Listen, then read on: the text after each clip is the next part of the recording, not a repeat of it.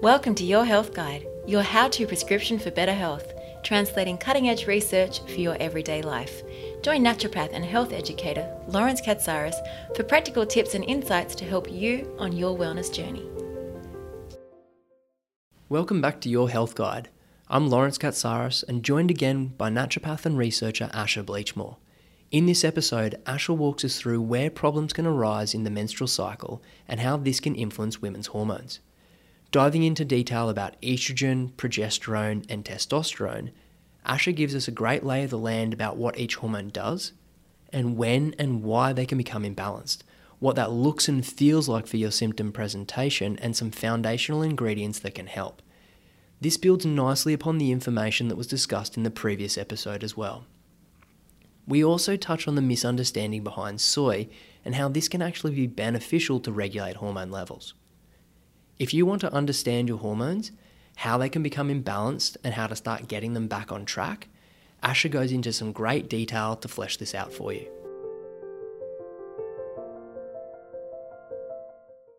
Asha, thanks so much for joining me on the show again. Thanks for having me. Now, last episode we were talking about the menstrual cycle. In this episode, I'd love to go into a little bit more detail about what are those particular hormones and what's what can go wrong there. So, what specific hormones are we talking about that's moving and fluctuating in her menstrual cycle? Yeah, absolutely. So there are uh, a number of hormones that are involved in the changes related to the menstrual cycle. But when we're thinking about female hormones, the first two that come to mind would definitely be estrogen and progesterone. Okay, now what are they doing and when? Yeah, absolutely. So estrogen is really um, it's we think of it like a proliferative hormone. It's helping to build up and strengthen the uterine lining that we know, as we went through last episode, is important for supporting the implantation of a fertilized egg. And then if we um, don't fall pregnant, then that's part of what gets shed through the menstrual period. Um, progesterone is um, part of what helps to support the healthy implantation and continue the pregnancy if um, uh, and fertilization actually occurs. Yeah. Now, one way that uh, you just reminded me, like ways that I often explain this to clients, and I guess it was originally explained to me like this, and it might seem a little bit crude, is that essentially that that estrogen's helping to build up that wall for the egg to implant into, Yep. and then you can kind of think about the progesterone essentially creating the, the cushioning and the kind of glue for that to, to stay in place. Is that, you'd agree yeah, with that, right? Yep, absolutely. Now, what can go wrong with each of those hormones? Sure. So, as I mentioned, estrogen is part of that kind of building up and that, that growth. That um, when it's in a normal balance, that's obviously really important for us. But when we become when we have too much estrogen, then that starts to become over overgrowth or um, starts to have too much thickening of the endometrial lining, which can lead to things like heavy periods or painful periods. We can also have issues with things like spotting or bleeding um, throughout the cycle that's not happening when we're meant to be menstruating. Can also lead to things like pain, um, and it can also drive a lot more of the structural um, type hormonal conditions when we're thinking about things like um, fibroids and endometriosis, estrogen or too much estrogen, um, or how the estrogen is signaling within the body uh, can really um, be a key component of those conditions. Right. So, if a woman's presenting with heavy bleeding, endometriosis, fibroids, you'd start to be thinking there could be a little bit too much estrogen here. Absolutely. But it's also relative to the progesterone, isn't it? Correct. Yes. Yep. So um, what we find is it's it's really this balance between these two hormones and their fluctuations that help to keep us feel and um, you know everything happen in in balance. So um, what we can find in some cases is uh, if progesterone levels might seemingly be too low, we can start to get more changes that become apparent before we get our period. So it can be things like um, mood changes premenstrually. It can be things like fluid retention, breast tenderness, can also have issues with um, not being able to fall pregnant, and a, a few of those related conditions as well. So that ties back in perfectly with what you were talking about last episode about the importance of tracking symptoms. Absolutely. Because that can give you, just by knowing what the symptoms are, can give you as the practitioner a really good indication about whether it might be estrogen or progesterone that might be a bit too high or a bit too low or a bit out of balance with each other in terms of their relativity through that cycle. Yeah, and can also give us a bit of an understanding as to um, what other physiology things might might be going on. Is there issues in that first part of the cycle that's then leading to the second um, phase symptoms premenstrually that could be associated with issues with progesterone. Or if we are having this significant pain and this heavy bleeding, are there some structural things that might also be going on, things like fibroids that might need some further investigation as well? So a woman may have too low progesterone because she's not ovulating correctly. Yes. Uh, or she's not having healthy ovulation is a better way to say that. But why is it then that a woman would have too much estrogen? Yeah, absolutely. So when we think about estrogen, we need to think about more than just estrogen. It's a collection of things. So um, the female body will actually produce three different types of estrogen, and then we can also get estrogen from other sources. So things like phytoestrogens that might come from our diet, but we can also get um, estrogens from things like um, toxins, things like BPA or endocrine disrupting chemicals um, can also contribute to our overall level of estrogen that we have within the body. Now, endocrine disrupting chemicals or uh, and BPA is an endocrine disrupting chemical, and I've talked about this with naturopath Claire Murray in our detox series uh, about the effects of these chemicals on our body. And I guess just for a bit of back knowledge for those that aren't aware of what they are is these are essentially like BPA is a plasticizer and endocrine disrupting chemicals are chemicals that are found in our environment like our plasticizers like our phthalates and our perfumes that can be found in lots of perfumes and um, body care products, home care products that affect our endocrine system. And our endocrine system is what our hormones are a part of, isn't it? So you're saying that we've got these chemicals in our environment that we're exposed to that then affects our hormone levels and they can actually have an estrogenic effect. Absolutely. And that could be helping to increase the estrogen levels in a woman who's probably most likely already got slightly higher estrogen levels already. Um, or it could, and I guess adding fuel to the fire, or it could you know push someone from normal to being slightly high. Yeah, absolutely. So if we're thinking about the level of estrogen in the body, we don't just think about what the body is naturally producing within the ovaries and within the cycle. We also need to consider what they might be exposed to in their diet and their lifestyle because essentially they will still work as estrogen in the body which is a huge topic and an episode that I think we need to dive into as a separate episode about that diet and lifestyle impacts of how we can avoid those estrogenic compounds and also how we can utilize our diet and lifestyle to help our body metabolize those healthier estrogens a bit more effectively. But while we're talking about now those different types, those three different types of estrogen, how is the body like how you're saying the body normally makes these three, but how does the body handle that balance? Yeah. So the body can naturally convert through the different forms of estrogen. Some uh, have a stronger effect, and some have a weaker effect within within the body. Um, but it's not just what the body is producing within the ovaries. There's certain tissues within the body that can actually create its own estrogen or convert for different types of estrogen. So we don't just think about what's circulating within the bloodstream that you might be able to test for um, if you went to the doctor and had a blood test. We can actually get areas within the body, such as um, the uterus or the breast tissue that actually has a, a, its own level of estrogen, whether that's produced locally or whether it has um, receptors where the circulating estrogen becomes more active in that component compared to what's happening normally within the bloodstream. And this is fascinating. This is really new research, and I know this is what you've just been spending a lot of time investigating and researching into is that is that fact because we used to just think you produced estrogen or you produced a hormone, it circulated around the body, and there was almost like this even pool that throughout the, throughout the body through the blood. Where what you're saying now is no, that's not the case. We will actually produce certain amounts of estrogen in different tissues, and as you've been finding through your research, a woman say with breast cancer, for instance, might have perhaps normal levels in the blood, but have high levels of estrogen produced within her breast tissue, or the endometriosis example you were talking about, where you'll start to see localized high amounts of estrogen, but when you're doing testing, everything can look normal. So it can be really hard to try and determine that from a standard pathology testing, can't it? Absolutely, which is why going back to signs and symptoms can give us a really good idea about, you know, what's maybe going on and what's causing the problem for these um, with these symptoms.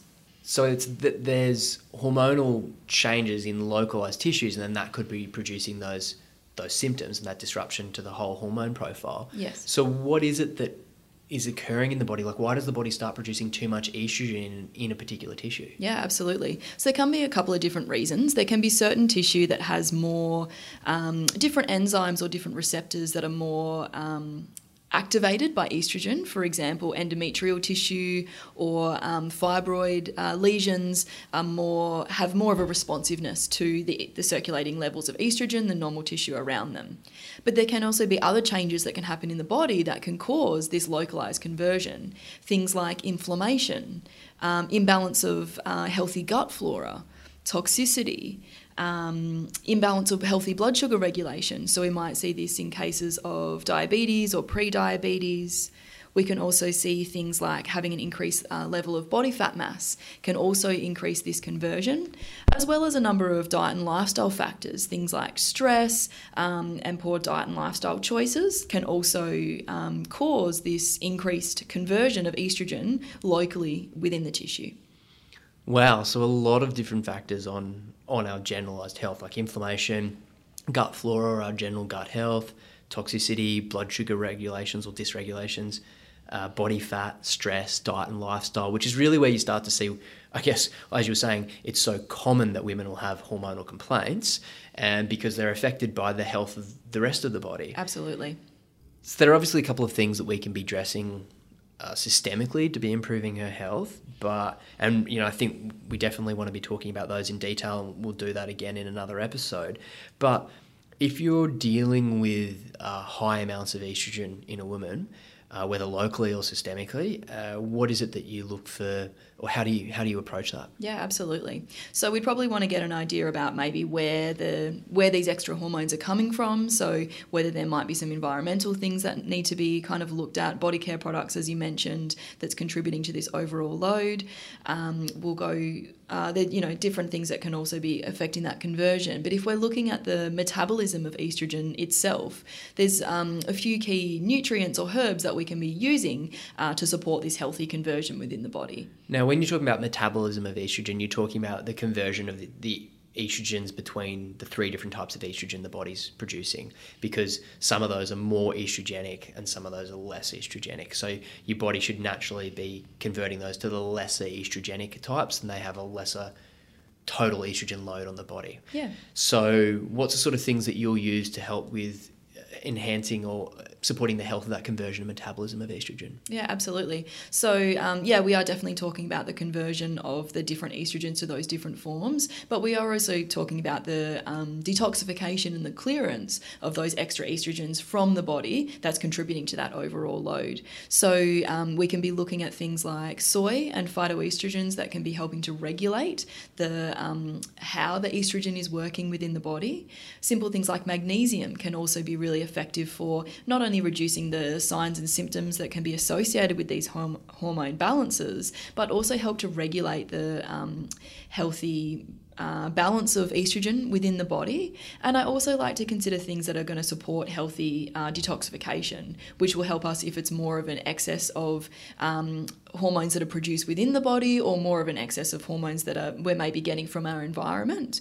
So, some um, really key herbs that I think of here are things like milk thistle, uh, turmeric, and rosemary, as well as some nutrients like B vitamins and zinc can become really important for detoxification as well. Because those herbs and nutrients are supporting our body's clearance of, I guess, in inverted commas like toxins, but in this, you know, anything the body's trying to remove out of the body or metabolize.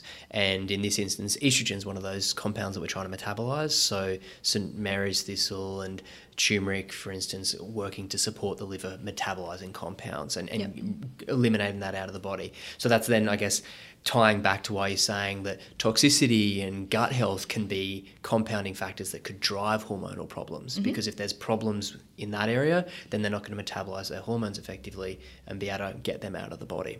Absolutely. Now, I like the fact that you didn't start with those because a lot of us might think, oh, we need to metabolize them and we need to convert those compounds. But you've you started talking about soy there because soy actually works on regulating the body's estrogen signaling, doesn't it? And I, would you mind just talking about this for a second? Because I know that there's a lot of misconception around soy. People sort of say, oh, it's a phytoestrogen, so it must have an estrogenic effect.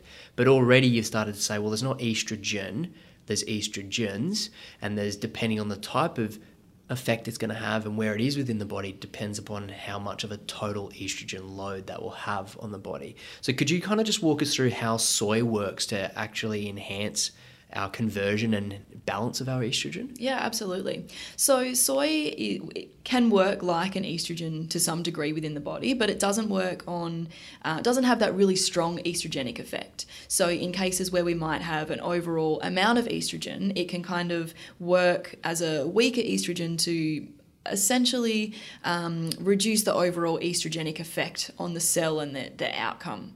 Uh, in cases where we might have low estrogen, such as um, during menopause, it can help to boost up or act like there's more estrogen within the body and give us um, another health benefit as well. Pretty smart of soy. So, I guess just recapping here, what you're saying there is essentially depending on the type of estrogen we have in the body, and you know, we've got E1, E2, E3, and some of those could be strong, some of them could be weaker. So, if a woman has high amounts of a strong estrogen, that will bind to the cell or to a receptor, and that message can then kind of amplify that estrogen message. And if they have a weaker estrogen, it can bind to a cell and to a receptor, and it will transmit a lower estrogen signal. What you're saying is that soy kind of comes in in the middle ground there, and so if a woman has too much of the strong estrogens floating around her body, this soy, correct me if I'm wrong, soy will actually then bind to the cell and to the receptor and will actually produce a signal that is less than what the strong estrogen that she has floating around in that tissue or in the body is transmitting. Is that correct? Yeah, absolutely. And so, for that way, like I know within the research, they call these now selective estrogen receptor modulators instead of phytoestrogens because they selectively regulate the estrogen load. And that, that term of thinking of it as a phytoestrogen is not correct because not all estrogens are created equal and they mm. won't all produce the same effect in the body. So I think it's that's really interesting when you talk about that in terms of how that helps modulate her estrogen load because it's going to selectively modulate the kind of what's happening within the cell, what's happening within the tissue. Yeah. So thanks for clarifying that. Now you talked about magnesium because it can be beneficial in reducing the signs and symptoms. So you know the cramping pain, I know magnesium is really effective with, and also with anxiety, um, mood disorders, um, stress, um, irritability, insomnia. Magnesium's been shown to be really effective and has been shown to be effective in reducing those symptoms in PMS. And then there's also the studies where they combine magnesium and B6 is another common one for reducing those PMS symptoms as well, isn't it? And then you also mentioned that it helps regulate the conversion of estrogens. How does that take place? Yeah, so it's actually involved in some of the um, enzymes that help to balance out the level of hormones um, more at that tissue level as well. So it actually helps to regulate the balance of the weaker and the stronger estrogen. So it really. Um, comes down to when we're thinking about estrogen or excess estrogen or not enough estrogen, it's not even considering the amount of total estrogen that's there and where that might be coming from. It's also looking about it as an estrogenic activity. So is is the are those estrogens having an overactivity which would present with some of those symptoms that we spoke about, the endometriosis, the fibroids, the um, pain, the heavy periods, because and that's where some of these things can start to come in and actually start to regulate the activity of the estrogen that's there. And that's how they can be giving some benefit, as opposed to when we're using the herbs that I mentioned, things like milk thistle, turmeric, um, and rosemary are actually helping to reduce the overall level.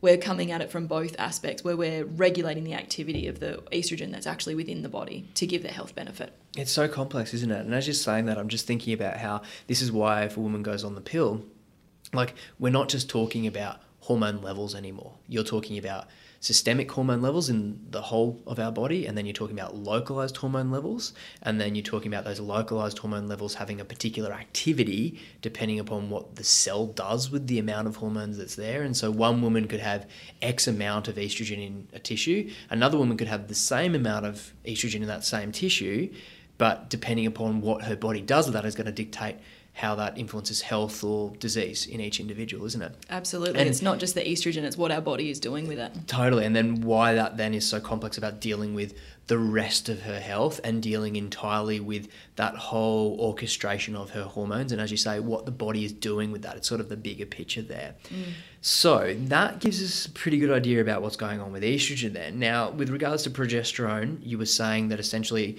it's largely dictated by what happens in the first part of the cycle because that then gives rise to a healthy ovulation. And then it's depending upon the eruption of that follicle or the ovulation of that, which then supports progesterone activities for her. Is there anything else that will influence? Like what can go wrong with progesterone levels or influence her progesterone levels? Uh, yeah, different nutrient deficiencies or um, just general health, like poor diet um, choices or stress can yeah really play that impact as far as what might be, be contributing to that um, uh, low progesterone. Okay, and also then that progesterone and that estrogen has like a relativity, don't they? And Absolutely. If, if she's got maybe normal estrogen but low progesterone, she could have what's called a relative estrogen excess in some in some circumstances. And so it's about the balance and the dance between those two. Yeah, or the other way, if we've got too much estrogen based on all of those things um, that we just mentioned, then our progesterone levels might be fine, but in um, comparison, it ends up being low because we've got a high amount of estrogen, and that can then present with some of those other low uh, symptoms that are associated with low progesterone, mainly the mood disorders and um, physical symptoms that we see as far as uh, PMS is concerned. Okay. So if she has low progesterone, like she's got frank low progesterone, which we both see frequently, it's it's rare that en- enough women have enough progesterone. So what are the ingredients that you like to work with, or treatments that you like to work with to support her progesterone levels? Yeah, the first thing that comes to mind is Vitex or chaste tree. Um, this is a herb that's been used traditionally to support female health, um, and there's some really great clinical data as far as um, giving uh, Vitex or chaste tree and having really great improvements in a whole range of premenstrual symptoms. So mood disorders, but also physical um, changes as far as pain levels, breast tenderness, uh, and then things like irritability and um, all of those associated symptoms as well. So Vitex would definitely be would become part of that. But the other thing I really consider is um, stress. So what is those stress levels throughout the um, throughout the cycle, um, what someone's sleep is like, and how that might be impacting on the hormones and the exacerbation of those symptoms premenstrually. Yeah, definitely a big a big factor on that, isn't it? Because then mm. that'll throw out her whole cycle, and then then the progesterone's kind of a result of that. Yeah, or if someone's got a, a you know a manageable level of stress, or they may think that they're managing okay throughout the cycle, that little bit of fluctuation with their hormones premenstrually can mean that at that point they don't cope. So you know they might have stress and anxiety, or you know disrupted sleep that might not be causing them too much of a problem for most of the cycle, but just before their period, then um, that can get significantly worse, and that's when they can have the meltdowns and the crankiness and the um, all of those uh, fun things that a lot of women experience before their periods. Mm, yeah, definitely. Now, um, one thing I just was thinking as well is Vitex certainly a go-to herb for improving progesterone, and just to be making sure if people are taking Vitex and they're on the pill that because it's raising that progesterone. There's always a, a bit of a safety warning around that is if you're using the pill for contraceptive reasons, you want to be using other methods of contraception like barrier methods because the Vitex could negate the efficacy of the pill there. Um, okay, so really sort of stress levels and looking again at that whole profile of what's going on in her health for the progesterone. So that's estrogen and progesterone, but women also have small amounts of testosterone as well, don't they? Yeah, So they do. What's going on there? Yeah, so we normally think of testosterone as the male hormone, um, but women also do have levels of testosterone. And um, really, this can start to become a problem um, when we have too much testosterone, which is often associated with a condition known as polycystic ovarian syndrome, where um, the ovulation becomes disrupted, and instead of actually releasing the eggs, we get this buildup of um, growth of the eggs within the ovaries that be- essentially appear as cysts. We can also get a whole range of um, associated symptoms. Uh, in some cases, this can be associated with weight gain, uh, but mainly some of the key signs um, that uh, most people might be aware of could be increased hair growth or hirsutism. Um, it can also be changes around ovulation, so not ovulating, um, having longer menstrual cycles, or not having a period at all. Mm, and often this could be found, like a lot of women may not even present with obvious clinical symptoms until they go to be looking at trying to start a family. And then they start to see fertility issues, and that's often where it can be diagnosed, isn't it? Mm-hmm. And I think it's interesting that that testosterone levels then also then has a negative feedback or an, an a problematic feedback into the her estrogen levels where then she starts to retain her estrogens and then she starts to get higher levels of estrogen because she doesn't metabolize those properly. And then as you're saying affecting ovulation so then she gets lower progesterone which is why she has problems with conception and she's got high testosterone. And we get this whole myriad of kind of symptoms and imbalance between her hormone profile. So why you know where do what, what can be some of the issues that are going on there with why, why would a woman have too much testosterone where does that come from yeah so um, while the other hormones seem to be fairly complex, the uh, excess testosterone can add another level of complexity in itself because the actual understanding of exactly why this might happen to um, to women isn't completely un- understood. There can be a whole lot of ideas around um, genetic factors. So if um, if a woman has poly- um, polycystic ovaries, they're um, their daughters might be more prone to it as well. There can be some diet and lifestyle factors um, involved, poor diet and lifestyle choices, but it can be some of these um, genetic changes that can also be um, more predisposed to um, polycystic ovaries. But it, in saying that, not that it's already kind of the horse is already bolted and there's not much you can do about it. It's it also then ties back with as well, like you've been talking about for the whole episode, those systemic factors of like inflammation, toxicity, gut health. A lot of those could be upregulating her production of testosterone, and you may even see not that it would typically present. Uh, to the example, the extreme example of polycystic ovarian syndrome, but some women I frequently see if they're getting tests done for hormone profiles and they may have raised testosterone, is that stress can also raise your testosterone a little bit as well. Yep. So it wouldn't necessarily be completely um, pathological, but it could be that she may have slightly raised testosterone from just high levels of stress there again.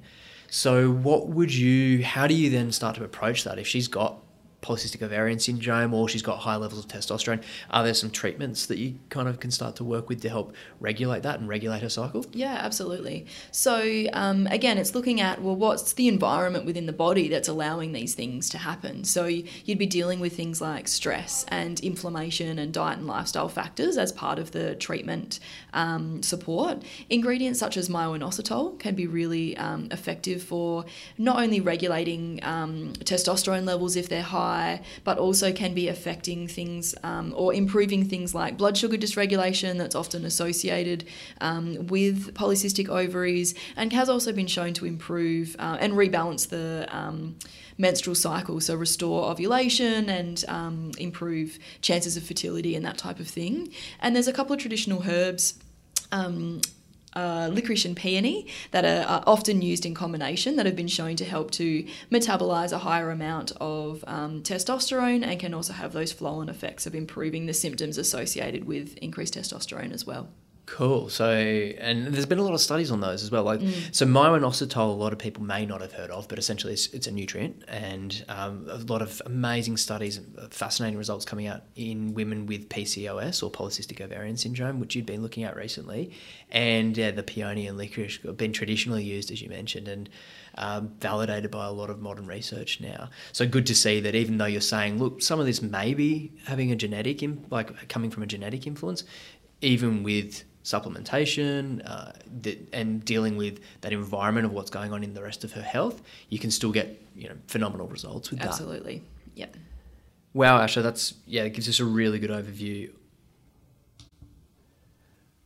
Now that's fantastic in terms of giving us a really good overview about what's going on with our estrogen, progesterone, how imbalances of that can create conditions and in hormonal um, presentations for her, and how testosterone's also involved in part of that picture. And I think really what you're doing there, Asha, is painting the a really good picture about the complexity of how these hormones all are orchestrated together to support her hormonal health and are largely influenced as well by her systemic health and what's happening within the rest of the environment of her body. And just reiterates the importance about why working with a practitioner to be getting these sorted and instances, as you're saying, we can get a lot from looking at tracking symptoms and then making sure, in certain instances, to be making sure we're ruling out diagnoses of you know more serious conditions like you've mentioned endometriosis, fibroids, polycystic ovarian syndrome. But what you've really talked about there is irrespective of where a woman may be sitting in the seriousness of her hormonal disorder. So, whether it's some PMS or whether it's right down the spectrum of more serious conditions like endometriosis and, you know, perhaps stronger and surgical interventions are required, what's starting to become really clear is the importance of working with the rest of her health besides just her hormones. And you've touched on some of those driving, perpetuating factors like inflammation and toxicity and stress. And for those that would love to know more about that, tune into the next episode where we'll talk specifically about what these factors are and how they can be determined and how we'd be working with those. So, thank you so much for your time again, Asha. Thank you. Thanks for listening to Your Health Guide. Any resources or links discussed in the episode can be found at metagenics.com.au. To help you continue on your health journey, don't forget to subscribe to the podcast. And if you found this episode useful, please rate and review us. If you have any questions about how this information could relate to your health condition, please go and speak to your natural healthcare practitioner who can provide you with specific advice for your health needs.